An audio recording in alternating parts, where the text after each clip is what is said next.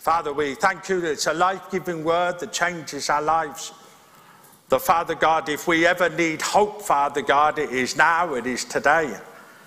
And Father God, your word is the source of hope that we need, for it gives us a certainty and a confidence in you. And Father, as we come around your word, we simply ask, would you let it speak to our hearts, Father, by your Spirit? Father God, would you enlighten the words to us, Father God, that you would want us to see, Lord? And Father, we thank you for your word. We thank you, Father, there is no substitute for your word. There's nothing we can add to this word. There's nothing we can take away from this.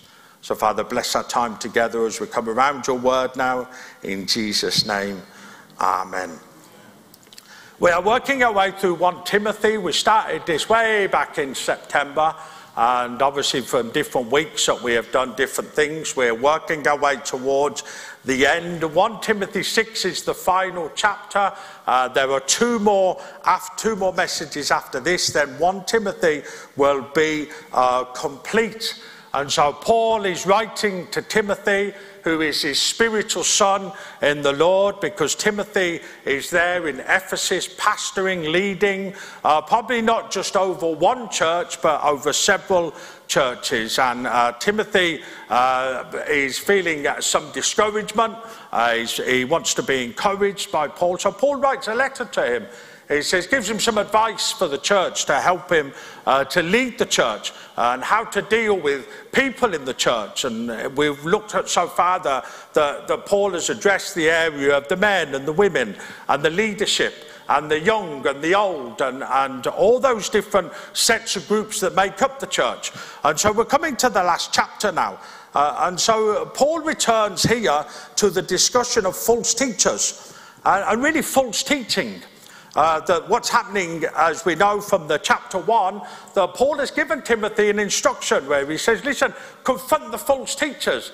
These people that are in the church and they're just spreading all this nonsense about with people, not necessarily from the front of the pulpit and the different opportunities that they're getting, but actually in private conversations, maybe they're talking to people and telling them uh, different things. And, and, and Paul uses the phrase of myths and genealogies and stuff that just really causes trouble and bores the tears off people and stuff. And so Paul's challenging Timothy and encouraging him. And he's commanding him once again to teach and insist and what the judgment must be on these people who, who are teaching falsely, because we've always got to be on our guard against this. Uh, and so, entitled today is The Contentment, and it's five verses. And it says this in 1 Timothy 6, verse 3 to 8. It says, These are the things you are to teach and insist on if anyone teaches otherwise and does not agree to the sound instruction of our Lord Jesus Christ and to godly teaching, they are conceited and understand nothing.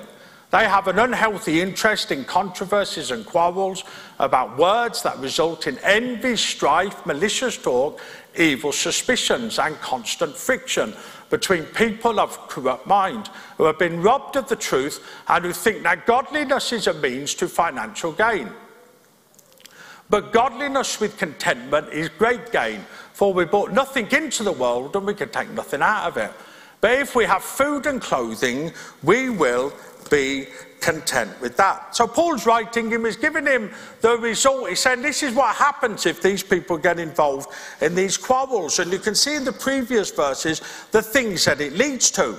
You see, we have to say this because in addressing the problems with false teachers and false teaching, it is something that's so important and prevalent in the church today that we have to make sure we, we've used this all the way through 1 Timothy of why we have good leadership because we guard against false teaching, why we don't just let anybody stand up here and preach anything that they want because we want to guard, protect, and shepherd the people. Because extra biblical doctrine is, is never acceptable.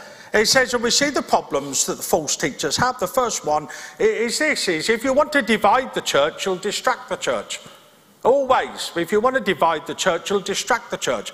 There's a wee problem over here, or some people are unhappy over here and stuff. It's always a wee distraction, and distraction always leads to division. And Paul is saying that to Timothy. It's the same is true today. He says we don't always have to agree with everything. He says, but we do have to agree with the fundamentals, the foundations of what we believe. He says, you're not everybody agreeing on everything all of the time. We said this. But this is not the issue here. The issue here is these false teachers coming in and dividing the church by distracting them. But the problem with the false teachers is this, is the second problem, is this, because they did not live properly, they could not teach properly. Excuse me, because they did not live properly, they could not teach properly because we've suddenly realized, and we did this when we looked at the two passages on leadership and elders, it wasn't about the function and the position that people hold in the church. Actually, their lifestyle and their character matters. And, and in 14 uh, descriptions of, of, of traits that elders should hold, 13 of them had to do with character.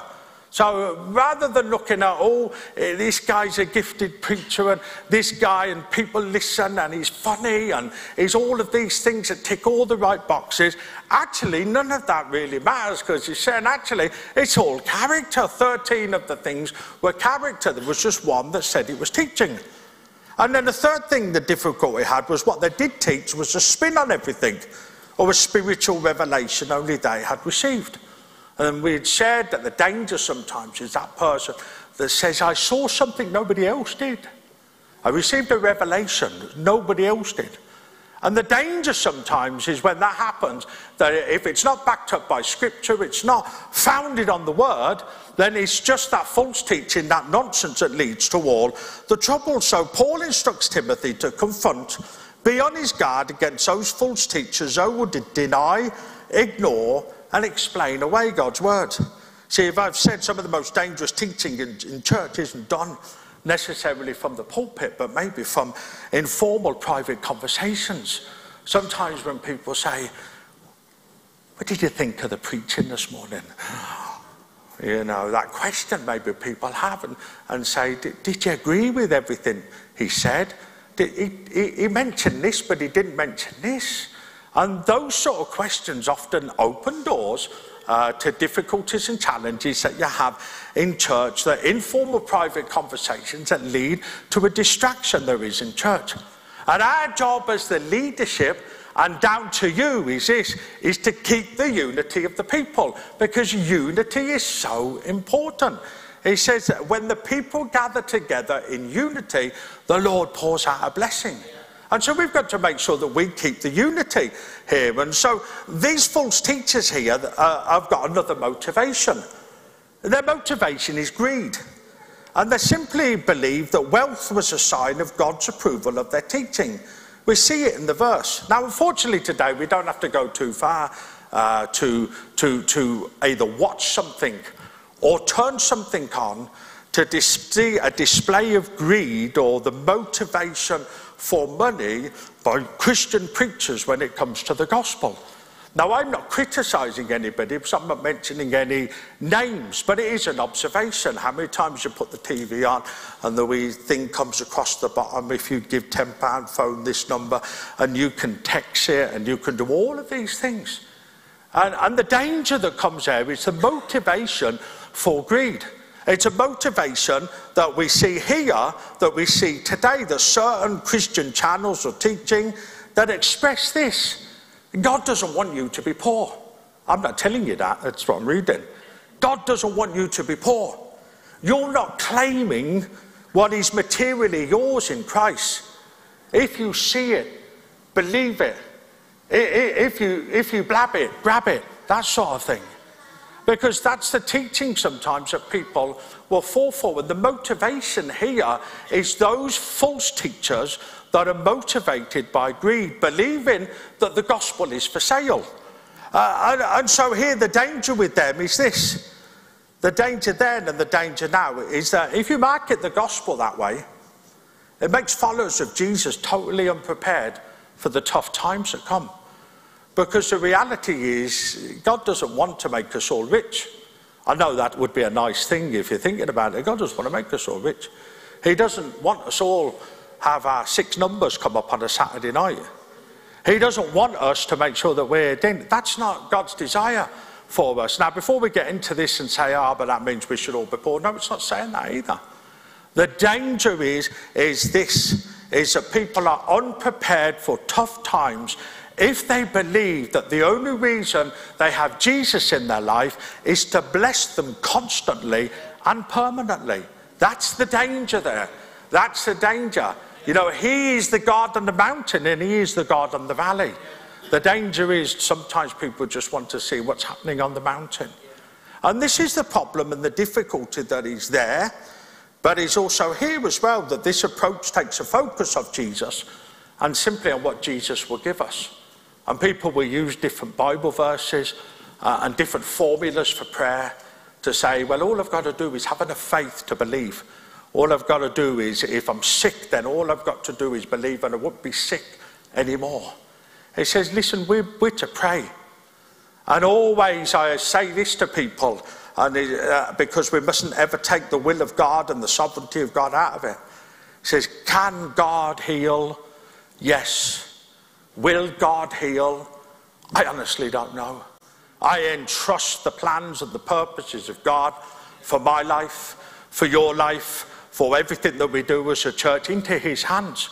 And believe when people are ill, as it says in James, to call for the elders of the church to pray for them. That's what we do. And the danger is if you go the other way, when God doesn't answer your prayer, your faith crumbles, your relationship with God crumbles because you look at it and think, He's supposed to bless me, He's supposed to give me everything I want. No, He's not. And this is a danger that we have here. Many have their hearts on the blessings rather than the one who blesses us. But Paul gives us the answers here because he talks about this, he talks about contentment. The last Sunday, I, I, had COVID when I was off, so I was in bed watching church last Sunday. And Reese's title of his sermon when he came up was The Secret of Contentment. And I thought, I'm going to kill him because that was what I was. Fortunately, I only thought that, I didn't say that to him. Like, and he says it was COVID, I wasn't feeling well. And anyway, and I thought to myself, but he went off a different direction, to be fair, which was good, like, because I thought he's going to preach my message and stuff. So, but anyway, he didn't. So anyway, and he thought, because Paul gives the answer here, because he comes and he talks about, to Timothy, about being contented. Uh, and you see, the opposite of being contented is discontentment. Because we have so many people that live discontented lives. Uh, because we believe that actually our life consists of the abundance of possessions. That actually we are here on earth to acquire as much as we can. Why have, why have three tellies when you got four, when you have four? With two cars when you can have three? Well, holiday twice a year when you can go through all that. And, and it's the acquisition of possessions. It's the stuff that we get throughout our life that actually marks a successful life. That's the world that we live in today. He says, Will Smith, uh, the Fresh Prince of Bel Air, I know he's not a theologian, but he did say this. He says, We spend money that we do not have on things we do not need to impress people who do not care. And how true is that? He says, and that, you say, well, that doesn't creep into the church. Oh, yes, it does creep into the church. It does creep. That's why Paul's writing about it. That's why we're preaching on it today in Timothy, because you look at it and say, the world is discontented. Because the reality is, we love our stuff, don't we? Now, when I wrote this, I thought to myself, I thought, oh, I'm as guilty as everybody else. I love my Lego and my jigsaws and all of the stuff that I acquire. It's mine. But we're all the same, aren't we? Last October, I went to London. Now, there's a shop in London you've probably been to, it's called Harrods. Now, Harrods is not the sort of place that really expects people like me. Because in the words, in the words of Valerie Roberts, I am frugal with my money. In the words of everybody else, I'm tight. Because when you go into Harrods, you walk around Harrods and you look at it and you think, and I'm the sort of person who walks in, you don't want to take me into Harrods. They didn't want to take me into Harrods because I walk in, look at the price of something, flip through a typical price of that. Like, where's home bargains? That's the way you look at it. That's the way we look at it. And you look at it and think yourself, and all these people are walking around. Uh, and it gives us a picture of the contentment or the culture consumerism that there is in society today, isn't it? I mean, I'm one of those people that thought, you know, I'm just going to buy one thing just to say I went to Harrods and I bought something. So I like coffee. So I went to the, the coffee part uh, and I'm, I mean, the shock of the price of it. Like, I went and it was £10 for a bag of coffee, 79 pence in home bargains. £10 for, and I thought, I'm not getting that. Getting that. Every moment I was in Harrods and my, these four down the front within Harrods, I was praying, Lord, set the fire alarm off. Because they were looking at stuff and they were picking up stuff. And they hate me going shopping because the first thing I say is, you can get that cheaper, eh? That's what you say, you can get that cheap. All dads do that, don't they? They said, yeah, yeah, you do, I know you.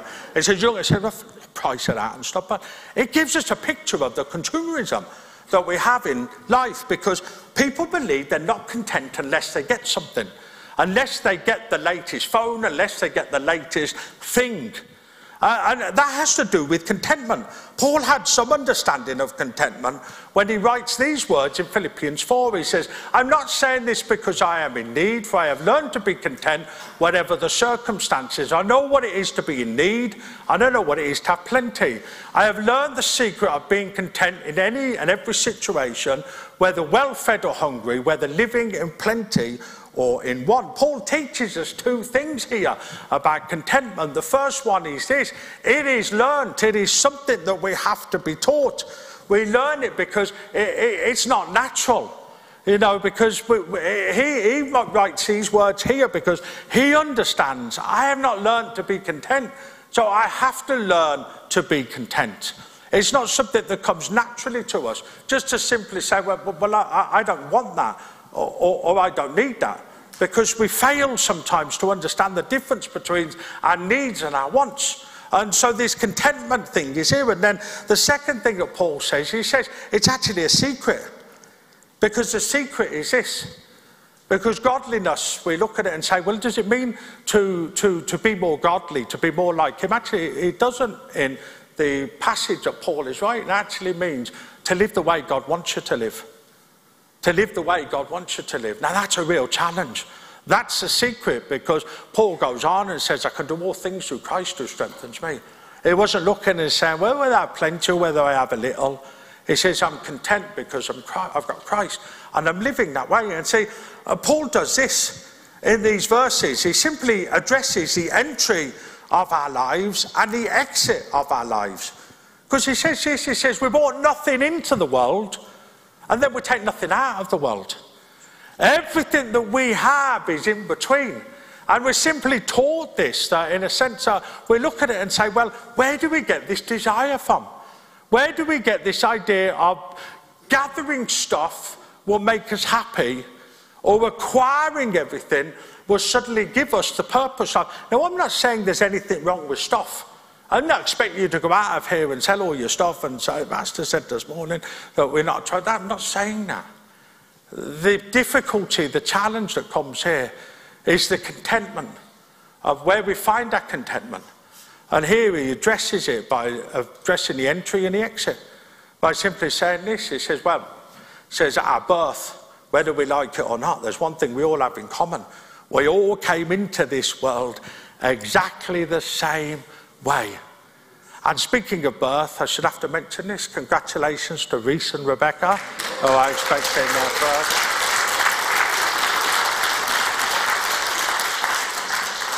Just to frighten you all the pain that you go through in childbirth. no, you don't. Reese, all the pain you go through in childbirth. Eh? And this, we came into the world. We all came in the same way. He said that we didn't come in and suddenly the first thing we asked for was stuff. It wasn't. We sort of arrived screaming, crying into the world, and it was a long time before we wanted any stuff. He says whether we just began to grow, babies, toddlers, all of us were on the same journey. And suddenly there was this desire created in us that simply says, if I have that, I'll be happy. If I spend my life acquiring all these possessions, all this stuff, then at the end of my life, it will give my life a point and a purpose. Every time I do a funeral, I stand at the front and say this. Nobody, no family ever asked me to say, Would you mention how big the house is I lived in? Would you mention how many cars I had? Would you mention how much money was in the bank? Would you mention all of these things that were like an acquisition uh, of the stuff that accumulated over life? Nobody ever asked me to say that. People always ask me to say, would you, would you mention the, the memories, the time, how we felt about the person that's just passed? And I suddenly realised that it takes to coming to the end of your life to realise the truth that we've just read. We bring nothing in and we take nothing out. So what, what's the key? So what is the thing that we see there in the, in the middle of it? And uh, remember reading a story of a man who earned a very good living, refused to spend his money on anything. When he was dying, he said to his wife, I want you to promise me one thing. Promise me that when I'm dead, you'll take all my money out of the bank and you'll put it in my coffin with me so I can take it all with me. Amazingly, the wife agreed to do this. After her husband died, a friend saw she put something in the coffin and asked what she put in there.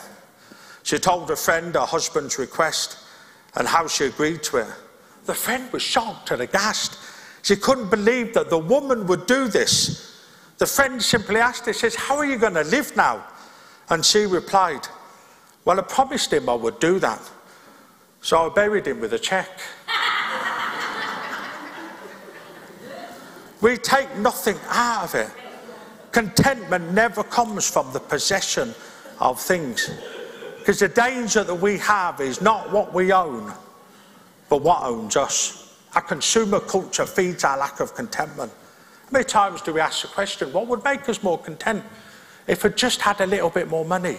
If we just had a bigger house? How many times do we just simply say, if I just and we add something on to the end of it, believing if we had that, that would make us content, that would make us happy. But Paul is not saying that contentment is the key to life. He's saying contentment with godliness is the key to life. See, simplifying your life is not the answer. Sometimes people say, I need to get rid of all the clutter in my life. I need to slow down. He says, I wish it was 27 hours in a day and people were saying, if I cut back this and not do this giving up necessary things, you know, being content in life by maybe sitting on the beach as the sun goes down. And people think, well, that, that makes me happy. He says, that's not what this is about. Accepting your lot in life. Paul is simply saying this is about contentment with godliness, as God would have us live. See, Paul's not calling us to a vow to, be po- to poverty, to be miserable and happy. There are enough miserable Christians out there. Not here this morning, but there are enough miserable Christians there. God wants us to enjoy life. He does. He says, if you move further on into verse 17, uh, Paul actually writes and says, God gave us these things to enjoy. He says, and so we should enjoy them because it's not about what we own, but what owns us. And that's the danger because he's talking about contentment with godliness, being content in the way that God would have us live. See, the contrast is the same as Paul said earlier in 1 Timothy 4, verse 8, when he says, uh, For physical training is of some value, but godliness has value for all things to come, holding promise for both the present life and to come. There's a contrast there. He said, Listen, physical exercise, physical activity is good, but it won't save your soul. It's not the way that God wants you to live. The contrast is the same here when he says, This is not about being content, but just sit back, be happy, accept my lot in life. No, that, that's being content. He's saying it's being content with godliness because there's no point otherwise. You see, the danger or, is, is this because contentment means being satisfied in you, but contentment with godliness means being satisfied in Christ. It is not about self sufficiency, but Christ's sufficiency. See, Paul brings Timothy right back to the crunch of this. He brings him right back to the foundation of this. When he simply says, not about just being happy, it's about being satisfied in Christ. Because it is all about Christ. Christ. See all the false teachers challenging them, So the teaching on the leadership and how you deal with the women and the prayer and the men and the young people and the old people, all of this stuff that Paul has written in this letter, he simply brings it back to this point for Timothy. Says, contentment with godliness. It's not about your self sufficiency, what you can do for yourself, it's about Christ's sufficiency. See, we said this way back in the beginning, in the first week, and it stands as true today. Those who have deep roots in Christ will be satisfied in Christ. If you are not satisfied, you don't have deep roots. The challenge that is, not just for you, but for me, for all of us. Why? Because the danger is with the false teachers is that we're running around after every blessing, every experience, every different revelation that nobody else saw. And actually, Paul just brought it way back down to this. He says, make your roots go deep in Christ because the deeper they go, the more satisfied you will be in Christ. So you're not always looking for the experience. So you're not always picking up the a glance in Living Hope and looking, oh, at 6.30 tonight, I'm going to that, but I won't go next week because I don't sure want to go to that. Or I'll go to that on Tuesday night, but not that on Tuesday night. And that's a challenge. That's how we bring it down to the reality of where we're at which is those who have deep roots in Christ will be satisfied in Christ. The doors are open, I'm going to be there. The prayer meeting's on, I'm going to be there. We didn't come to church to get offended this morning. Well, I apologise. I've been off for two weeks. I've been thinking about it for the last two weeks. The truth of it is this there's a danger that we have in this post COVID culture is we've just made church an option. We've just said, you know what, we'll go if it interests us, we'll go if it's on, we'll go if we like it, we'll go, listen, it's on for your benefit because we want to build good, strong, faithful disciples. So when church is open, we want to be there. Some of you are thinking, I wish you'd taken another two weeks off. but that's a challenge here. It's about our contentedness with godliness, to live the way God wants us to live. So when we gather together to pray, we're not sitting with three or four of us praying, we're sitting with 30 or four of us squashed in a room, lifting up the prayer requests we have to God, believing God can answer. Why? Because those who have deep roots in Christ will be satisfied in Christ. The deeper they go, the deeper the satisfaction. You see, Paul finishes in, in a sense, he repeats what Jesus says in Matthew 6 when he says in verse 8, he says, If we have food and clothing, we'll be content with that. Clothing here can mean not just what we wear, but also the shelter that we live under. And Jesus says these words He says, Therefore, I tell you, do not worry about your life, what you will eat or drink, or about your body, what you will wear. Is not life more than food and the body more than clothes? He just simply answers the two basic questions of life what shall we eat and what shall we wear? He says, What do we do?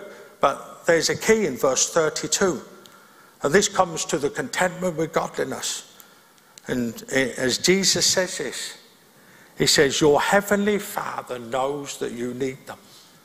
How often do we spend time being anxious and worried and concerned about things that we just simply need to place in His hands? The promise of His word through His Son is this Your heavenly Father knows that you need them. He says, How many times do we anguish over things? and say, well, if I, if I don't say to this many people, or if we don't do this appeal, or if we don't do this, it says, hey, truth of his word says, your heavenly Father knows that you need them. Uh, what? says the clothes on your back, the shelter over your head. Uh, and he uses the illustration, doesn't he, about the, the birds of the air. He says the flowers of the field that that God takes care of. How much more care will he give to you and me? Well, according to that verse, it says, Your heavenly Father knows that you need them. I love it that God did not create the world and take his hands off. He's actively involved, interested in every aspect of our lives, which I've said a few times. See, contentment is this. Is contentment with godliness is knowing that God knows best. He's working for our good, working it out when it seems it's not going to work out. See, as a finish, Paul, as uh, he writes this as his life statement in Philippians 1, verse 21. Because you can see that he has learned contentment and he's gathered the secret of contentment. Just says this for me, to live is Christ, and to die is gain. A contentment is there, isn't it? What a testimony. And he's sitting in a prison cell at this time to say, This is my life. This is how I have found contentment with godliness. For to me to live is Christ, and to die is gain. My life is Christ, and Christ is my life. What a challenge when we look even this morning and we see the baggage that I have and that you have, even the baggage that we brought in today, even the stuff almost that we have here today, we simply strip it down to this. My life is Christ. Christ is my life. That's what makes us content with godliness, living the way that God wants us to live. See, being content with godliness is about submitting and delighting in Christ. That's a challenge. My time was gone, but that's a challenge for us today. Because we've tried to accumulate stuff and think stuff makes us happy. It, it doesn't. God is not interested in our happiness, He's interested in our contentment. And He said, Your contentment is tied to my godliness, which is living the way I want you to live. And that means to be submissive and delighting in the Lord. To say what Paul says, not an easy thing to say. For to me, to live is Christ, but to die is gain. That's my contentment today. It's all about Jesus. I should have said that at the beginning because it's a great phrase, isn't it? I've got to sat down for the other 40 minutes. It's all about Jesus. That's it. What is this about? How do I want to be content? What's your purpose in life? What am I looking for? It's all about Jesus. It's about Him and Him alone. Let us pray. Father, we come before you today. Father, what a challenge in your word. Father, for each and every one of us in this place, Lord, has a desire to have deep roots in you, for we realize, Father, that is where our satisfaction and our contentment comes from as your people. That we don't want to be content in ourselves, we want to be content with godliness, to live the way you want us to live. What a prayer your servant prays. Says, For to me to live is Christ, to die is gain. That is not an easy prayer to pray, Lord, but for us as your people in this church today, we simply declare, Father, that we just want to make it about Jesus. We don't want to make it about the way we do church, the way we run church, how we deal with these people, how we deal.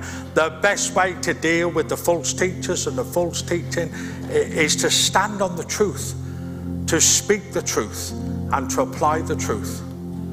The truth is this today. God, we want to live for your Son Jesus. We want to lay aside the baggage, the, the things that we've accumulated, good and bad and to simply say, Lord, here we are. Make it about your Son. In Jesus' name. Amen. Amen. Church,